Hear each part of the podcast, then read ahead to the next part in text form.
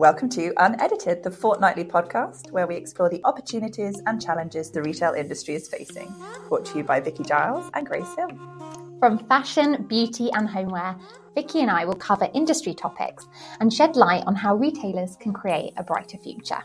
Hello, Grace. Hey, Vicky, how are you? I'm good. I'm good. How are you? I'm all right. Just survived the central line, so feeling fine. Well done. So, unless you've been living under a rock for the past few years or recently been too distracted by the Wagatha Christie saga, then you'll know that sustainability is a word that holds a lot of weight in nearly everything we do. From eating less meat, switching our energy supply to renewable energy, or buying secondhand clothing, it's something that affects all of us. And we're here today to discuss how fashion is reducing its footprint and what retailers can do to be more sustainable. Grace has even been doing her bit by upping her recycling game and even buying a double bin to help her separate all her rubbish. I sure have. I've been an avid recycler recently. Um, but yes, more importantly, it is a subject that's flooding our news channels, streets, and social media feeds. The question is how are we tackling the growing concern of sustainability in retail? The clothing and textile industry is one of the largest polluters in the world, following oil. The apparel industry accounts for nearly 10% of global carbon emissions. So, whilst there's this constant demand from newness from consumers and never wanting to be photographed twice in the same outfit on Instagram, the damage and impact caused by the fashion industry can no longer be ignored. So, how are brands actually cutting down their carbon footprint, and what new technology is out there to help them? We've got with us today Brooke Roberts Islam, aka Techstyler, an industry insider writing about fashion tech and sustainability. She's a co director of the innovation agency Bria, where they create materials, tech collaborations, and sustainability innovations with brands from both the fashion and technology sectors. She's one of the few specialists whose experience bridges both science and design, as well as running one of her own fashion brands. She's been invited to speak about fashion tech at many conferences and events, including delivering her own TED Talk. And we're absolutely delighted to have her with us. Thank you so much for being with us today. Brooke. Thank you. Thank you so much. I'm very pleased to be here. So, Brooke, tell us more about what you do at Bria. Sure. So, at Bria, we're a materials innovation agency. So, we focus on supporting brands to better source and develop materials, but also to look at material alternatives. Uh, we've done quite a large chunk of research, which was EU funded, and we've developed a recycling process for cellulosic textiles. Um, we're working very closely with a jeans manufacturer at the moment to um, implement that within their factory. In the last six months, our focus has shifted drastically towards digital materials because we've been working closely with some large scale manufacturers in Bangladesh uh, and also other parts of Asia, Pakistan as well, who are very concerned with the amount of raw materials that are being used in samples and who are also very concerned with their ability to meet brand and retailer requirements when it comes to mm. speed of sampling. So they're looking for digital solutions around this, and there are some existing in the market already, but they're a little bit disjointed. And there are some significant challenges when working with design teams who are using 3D design and technical teams. So actually using those software tools to get a, an accurate fit output for example, mm-hmm. that mm-hmm. can make a perfect sample mm-hmm. is really challenging. So at Bria, we have developed a process that, that goes a long way to solving that problem. Um, we just presented it at London Fashion Week, actually. It was amazing. it was great. We had a very positive response to something that's been quite universally challenged so far yeah. um, in terms of you know fashion being digital yeah. rather than physical. But I think because we were able to do A/B testing, because of our previous experience as a brand, mm-hmm. you know, we've made physical products, we've been through the sampling and development processes. We were able to do A B testing against that process that we used and mm-hmm. our digital process. Yeah. So we could quantify the amount of textile saved in sampling, the time, the cost, the, the trips yeah. to manufacturers. So we were able to present to London Fashion Week industry and also the public the amount of carbon savings and also the cost savings and time savings of going digital. So I think that's why we had such a great response because people could quantify it and understand it. Yeah. Um, and also because, you know, in our conversations with the British Fashion Council in presenting this initiative, it became very clear that there are a lot of designers taking part in London Fashion Week who want more sustainable solutions. Mm-hmm. They want access to solutions that will help them reduce their waste levels, Yeah. reduce their carbon emissions, and become more profitable.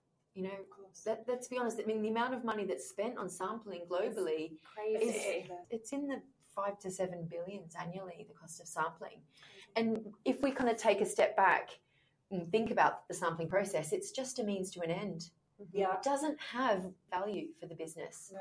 These It's products just- aren't going to market, are they? They're not. They're going to landfill Mhm. or they're going to a sample sale, and even that has you know costs associated with it. So we believe at Bria that we can affect widespread change by making 3D design far more attractive and implementable, Mm-hmm. um, both for creatives and technical people within brands and manufacturers. And so you said you were approached by the manufacturer, the supplier, rather than the, from the, the brand itself. Yeah, well, that came out of some work that we were doing with the Bangladesh ready-made garment industry. I am personally, uh, and you know, I've instilled this in my team. Um, I'm very passionate about manufacturing in the Far East. Yeah. Um, I'm, I mean, for, for quite a few reasons. Partly for personal family reasons. I have family living in Bangladesh, Mhm. and I know um, the culture and I know the industry there, and I believe that it's created a lot of change. I mean, it's 80% of Bangladesh's exports are ready-made garments. You know, it's second only to China in terms of its impact. This is not news to any global retailer, No. particularly in, on the high street. Mhm. And I think that it's important that we find ways to keep that industry going. Yeah. At the moment, it's under severe threat because of some serious mistakes in the past, you know, and some serious tragedies. But it's also under threat because Ethiopia and other, you know, Vietnam and other um, countries are developing their own cut price manufacturing, Mhm. and that threatens the profitability of Bangladesh. Yeah. There are 4 million people working in the industry there. So, you know, and manufacturers want to be able to keep going. They want to be able to keep providing jobs for their staff, but they can't afford to with the current system. Yeah. You know, having, I spoke to one manufacturer who makes or has requests for 400 samples a day. That's one manufacturer. Yeah. You know, that's what made me really start to think about our work at Bria as an innovation agency, as an agency that's tasked with solving problems. Yeah. and you know in the widespread sort of context of this sustainability is what we're trying to address here. If we can implement changes that can have a fundamental shift across the industry Mhm. that can slash textile waste and speed you know sampling and reduce costs and improve profitability across the supply chain we're winning So, with that, obviously, you've got this desire from the manufacturer who mm. wants to obviously improve that process. But I mm. feel like there's this mindset change that needs to happen actually at the brand and the retailer level. You know, our experience in buying and having people demanding to see another sample because that fit doesn't look right and people not feeling confident putting units Yeah. behind a product that doesn't fit Yeah. properly. yeah How do you think we, you know, could go about that and mm. Solving it at that end as well as from a manufacturer? It's very challenging because you're right. There's a lot of fragmentation. You know, there's sometimes conflicting um, responsibilities of people within teams and decision makers. Whilst that is really difficult and challenging to address right now, there's some serious environmental imperatives that are going to mean that it costs an incredible amount of raw material um, uptake to, to continue making these wasteful samples or or you know placing orders of product that doesn't sell. Mhm. You know, now that we're collecting more data around uh, sales and Mhm. manufacturing and costs and warehousing and everything's getting a digital footprint, we can start to quantify the real cost of that. And while we before didn't really understand Mhm. what the cost was, we do now. So change management is probably the thing that people talk about most in this debate as being Yeah. the biggest challenge. I totally agree with it and I don't have the answer. Mhm. To my mind, it's about presenting a better alternative. Yeah. Yeah. It's, you know, and, and a proven one. Mhm. And that's why when we went to Fashion Week with our digital solution, we were like, oh, we're not just going to show how cool it is. We're going to show gonna- what it can change. Exactly. And we're going to show, we, we created a video that showed every step of the process. Yeah. And we created an Instagram filter that showed, you know, people interacting with digital fashion. We, we understand that we need to normalize things. Yeah. We're human, and that means we're deeply flawed Mm-hmm. and paranoid, and we fear making mistakes, and we, you know, we make lots of mistakes. So again, what, what you were saying about sort of buyers hedging bets and things like that, we need to provide better alternatives. I think that's what digital can do. Amazing. Great. So, how obviously you're where you're working with tech companies and with fashion brands and kind of collaborating on sustainability challenges. You've obviously discussed the sampling process that you're working on, but are there any other initiatives that you're seeing? Yeah, I think um, as we all know that the biggest contributor to carbon emissions from the fashion supply chain is materials. Mm-hmm. So there's been a huge focus on developing new materials and developing new processes to recycle materials. Some of the most exciting are, I think, from companies like Infinited Fiber, who are developing a way to recycle post consumer waste that doesn't have to have a homogenous input. Yeah. So it can have up to 20% synthetics and still generate uh, a high quality fiber output that can be turned into new materials without any loss of quality. Yeah. So companies like that, which are backed by the H&M Foundation and you know big players, offer solutions to potentially drastically reduce the amount of virgin fibers that are needed. Yeah. So in a way that we can measure and understand at scale. Yeah. That's what's key. I receive a lot of um, information about new solutions that are up and coming, but many of them, especially on the bio side, will take a decade or so to develop and to scale. Yeah. Even a company like Bolt Threads, Mm-hmm. you know, is doing incredible work, but it takes time. Yeah. And making it affordable and scaling it will take time. Mhm. So it's these more immediate solutions like what Infinited Yeah. Fiber that have, de- you know, have developed that are the ones that I think are the most immediately exciting and potentially rewarding. Mm-hmm. And do you think that's crucial, the fact that it's immediate? Do you think people need to see immediate change, immediate difference in order to kind of galvanise themselves to, to pay more attention to this? Well, this is a supply chain improvement. So I don't know if we're really going to see. This is a challenge. We don't necessarily see these improvements, but we can quantify them and we can stack them up against the imperative right now, which is to be carbon neutral by 2025. Mm. So this isn't a visible improvement, but this is a calculable one Yeah. that brands can put in place Yeah. to reduce their impact and then tell people about Mhm, it. And yeah. and the the problem is if we don't actually address these issues, then the the consequence of continuing to emit carbon the way we are means that global temperatures will rise, which will mean that the cost of raw materials skyrockets, and it will mean that you know it's a kind of cascade of um, events that will work very, very severely against fashion Yeah. um, and make it very, very hard to do business. Yeah. So it's more. I think it's it's got to be viewed from that point of Sure. view. Why are people talking about this now? Why, in, you know, particularly within the, the past 12 months, have people started to really take sustainability, particularly in fashion and retail, a bit more seriously? What do you think's happened that caused this? I think there's a number of things that have, have happened. Um, I think the fact that um, there have been reports issued by the UN and um, the World Economic Forum that have really quantified what's happening to our planet and that have presented it in no uncertain terms. Yeah. Uh, I think the kind of global rebellion around uh, what's been happening for the last 30 years Yeah. um, but that hasn't really received any column inches has struck fear Mm-hmm. into people. Um, so I think the resulting anxiety has meant that everybody has had to take notice Yeah. because when consumers are anxious and fearful, their, their buying habits change. It's a kind of, I guess you could say it's a sad state of affairs that it takes that, but you know, as I've mentioned already, as humans, we're we're pretty flawed, and we mm. tend to like to bury our head in the sand, and we don't like to change, and we don't mm. like to take responsibility for Yeah. things that we feel are big and scary. So, I think it's these these different forces. Um, I think someone like Greta Thunberg, as well as a child, um, as a young person, um, has created a very um, emotive, a kind of atmosphere When Yeah. she speaks about it, there is genuine emotion and she's a child, Yeah. and we're adults,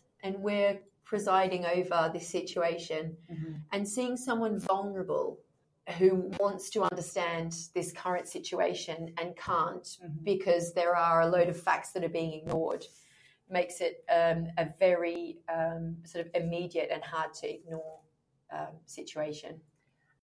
And I think it's hard to ignore as well because for consumers, because all of us engage with retail, right? And we Mhm. engage with fashion. So, you know, as you said, we like to bury our heads in the sand, but this is an industry that everybody is a part of. So I guess it's come to the forefront of our mind. You know, Yeah, how are my buying habits impacting the environment? And Yeah. It's going on? cultural. Fashion is cultural. It's about the way that we um, we present ourselves in the world.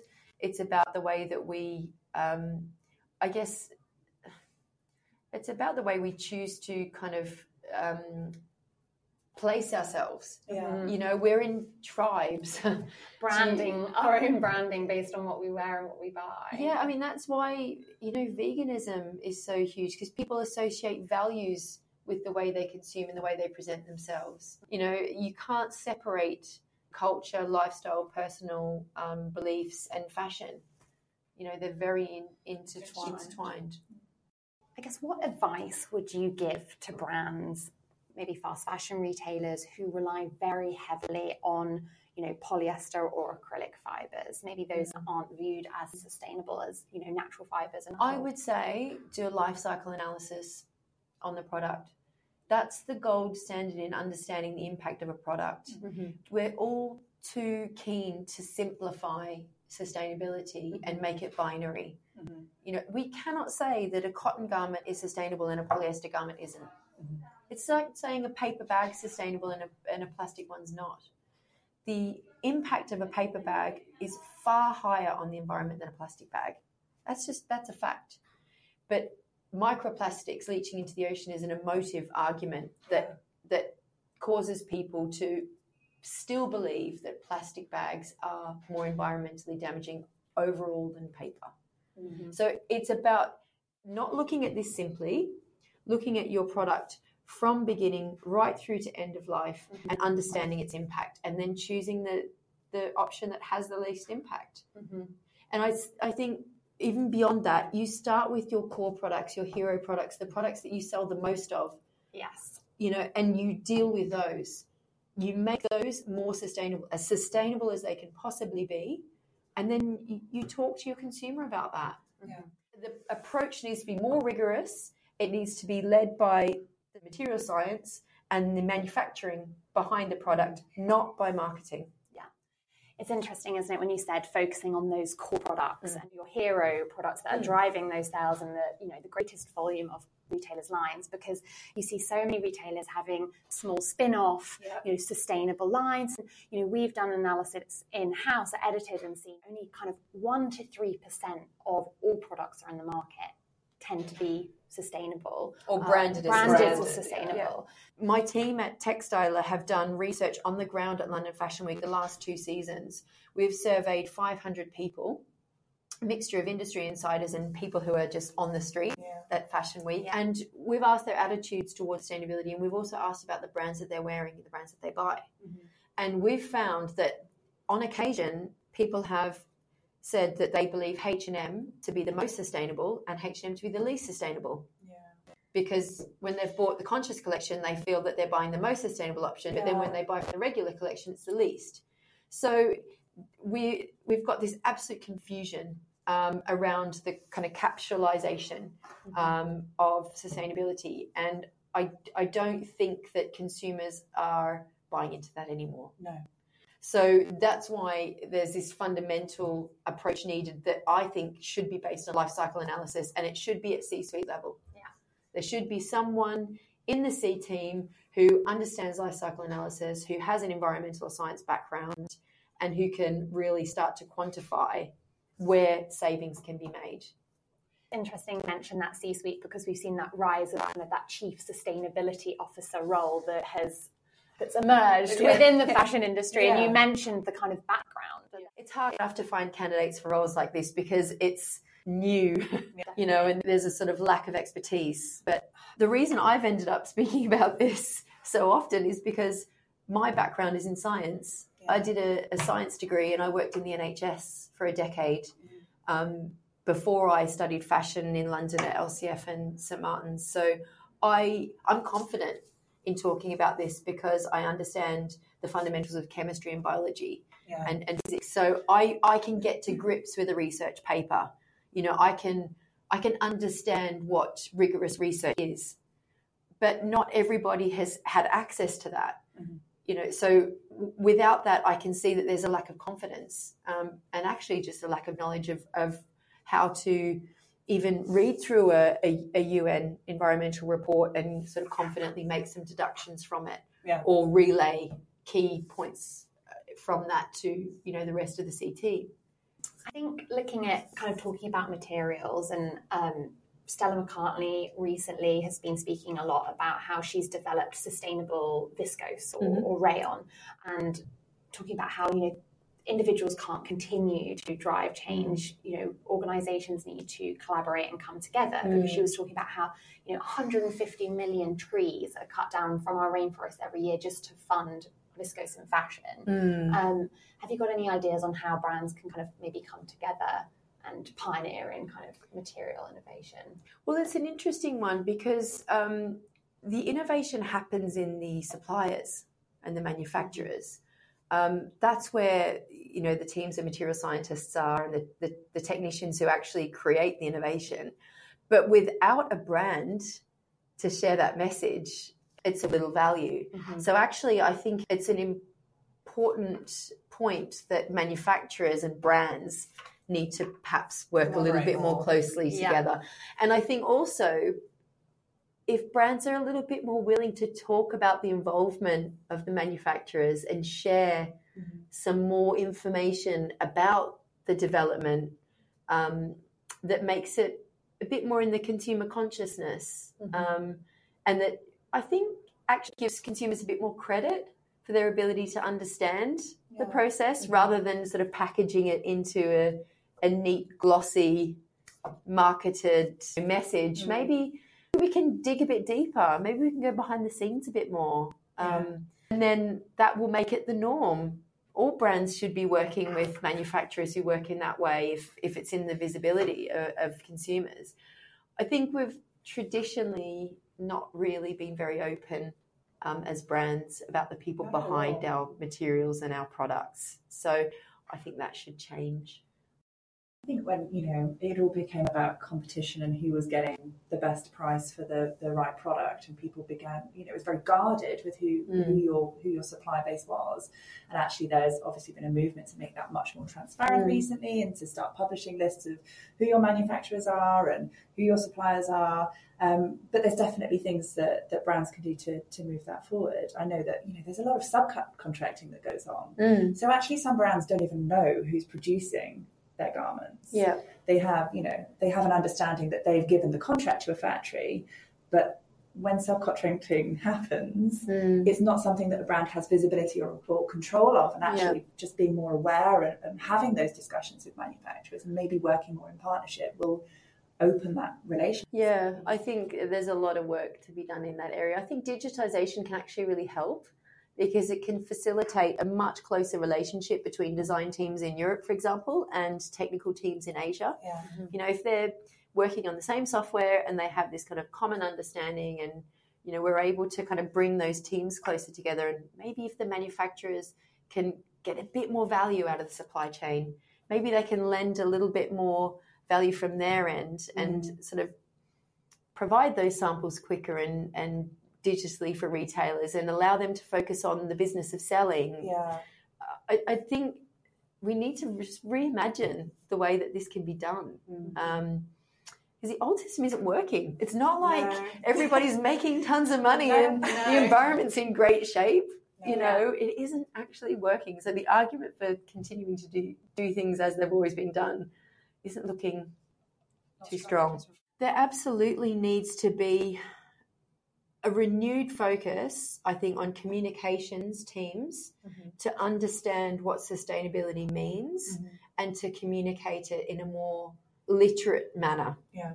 It can't be con- communicated in terms of marketing speak and selling product and making people just feel good about the product. It has to deliver an understanding of the product Yeah. and add the real value to that message. You know, what is the value in buying that product? Um, I gave a talk recently at a PR agency, and that made me realize just how difficult it is for PR companies at the moment because they have a lot of brands working with them who want to understand how to communicate sustainability, but within the PR companies, there isn't anyone with an understanding. yeah. Yeah. So it's it's a time where knowledge is key. Absolutely. So, what does um, a best practice sustainable sourcing strategy look like, and who do you think is leading in fashion and retail? Um, you know, it is an overwhelming topic. So, are there any kind of key initiatives that brands should be really focusing on for 2020? you know, there are ways of approaching it that simplify sourcing. Um, there are some, I mean, particularly in denim, there are some really pioneering vertical manufacturers. So I think that's a good way to swiftly clean up your denim supply chain. Yeah. Um, it's great companies like Soorty in Pakistan who have even done a cradle to cradle collection that they sample digitally. So I think looking to pioneering manufacturers and suppliers um, who are doing things vertically and who are also taking on the sort of um, material science side of things, who have an intimate knowledge um, of the impact of their materials and who have a vested interest Yeah. in um, sort of improving their processes. I think that's the, that would be my go-to if I was a retailer Yeah. looking to dramatically improve my products. And you could do the same for for cotton, certain co- other cotton mills. Um, and to a degree as well, I mean, viscose, if you work very closely with a company like Lenzing that works in partnership with European um, spinners and mills, that's also a way. But u- usually there's a, I suppose, the limiting factor here is cost. Yeah. Um, but that's where, for example, im- implementing digital sampling can save tremendous amounts of money and time that then allow for an incremental rise in the cost of materials. So this is a multifaceted thing. It's- it? But That's why there's not an initiative. Mm. And that's why, and it takes a team to sit down and work out the strategy and map it. It's definitely not, we can just source recycled PET from this supplier. Yeah. You know, that's, that's just a quick win, um, but it's very hard to quantify the impact that that has versus working with a, a sort of vertical. Yeah. So we're talking at, really about focusing down our su- supply base and Yeah. working in partnership a lot Sim- more than currently. simplifying it, digitizing it, Mhm. finding efficiencies, reducing the amount of things that are done because of legacy that don't make sense. It does not make sense to remake a physical sample because you've moved a jet pocket No, it doesn't. or you've changed the color of a trim. It simply doesn't make sense. We hear a lot of retailers facing severe inventory challenges and uh, dead stock. So H and M's was obviously a very high-profile one recently, with around four billion dollars of, of inventory. Um, how do you think brands can solve this problem in a sustainable manner and plan for the future? Hmm. I think there's a myriad of ways actually that they can tackle this, but it requires data. It requires a, an understanding of what, what's led to the overstock. I know obviously part of it is predictive purchasing, but I think leaning on AI and kind of getting algorithms working that reveal what the real demands are for products um, per geography um, is probably the quickest way to start tackling that. I think there are some other inherent problems within the buying process which require certain amounts of product to be purchased per style, Yeah. which could be addressed as well. But in order to do that, the whole process needs to be a bit leaner because at the moment it's only viable when it when when we work in volume, viable you know in terms of price and quantity. So we need to, to shift that I think by saving money in the development process, like using digital design, mm-hmm. which gives rise to a situation where it doesn't matter if you only make 100 units because you haven't made a huge number of physical samples in the process. It's still cost effective for you. we need to make that viable and we need to make it possible for companies like H&M to replenish stock regularly so that they can offer new product, but that can't cost the earth. No. Mm-hmm. Absolutely, being more flexible in in how they're buying into product and Yep. reading sales and then executing that. Yep. You know, those challenges previously, you know, in buying of hitting MOQs and making Yeah. sure, okay, we have to buy a thousand units of this because we need this certain price. I think that's We an amazing challenge. Yeah. We can't because it is causing problems for all of us. And I think, again, to the AI point and to really calculating the cost of this, if you look at the cost of warehousing and holding on to that stock Yeah. and then dispensing of that stock, if you bring all of that into the cost, that MOQ doesn't su- suddenly look so viable. So I think it, it really, and this is again where the, the hard numbers help to make decisions. Without those, we're, we're lost. So our success metrics need to change, then, Yes. don't they? And how we Yes. measure what is successful as a retailer probably need to mm-hmm. change to reflect all of those things. Yeah. Everything has been getting faster, but not in the right way. We need to get faster in a more efficient and data based way rather than a, a scrambling to output more quicker Yeah. kind of way. So we need to shift our, our way of measuring these things for sure. Brooke, thank you so, so much. That was absolutely fascinating. Thank you so much. That was so interesting. I think we could be here for hours. it was a pleasure talking to you both. Thank you. Thank you for listening to Unedited. If you've enjoyed today's conversation with Brooke, make sure you subscribe to keep in the loop with upcoming episodes. It would make our day if you could rate, review, or subscribe to us. You can get in touch at unedited at edited.com or tweet us at edited underscore HQ. See you soon. Bye bye.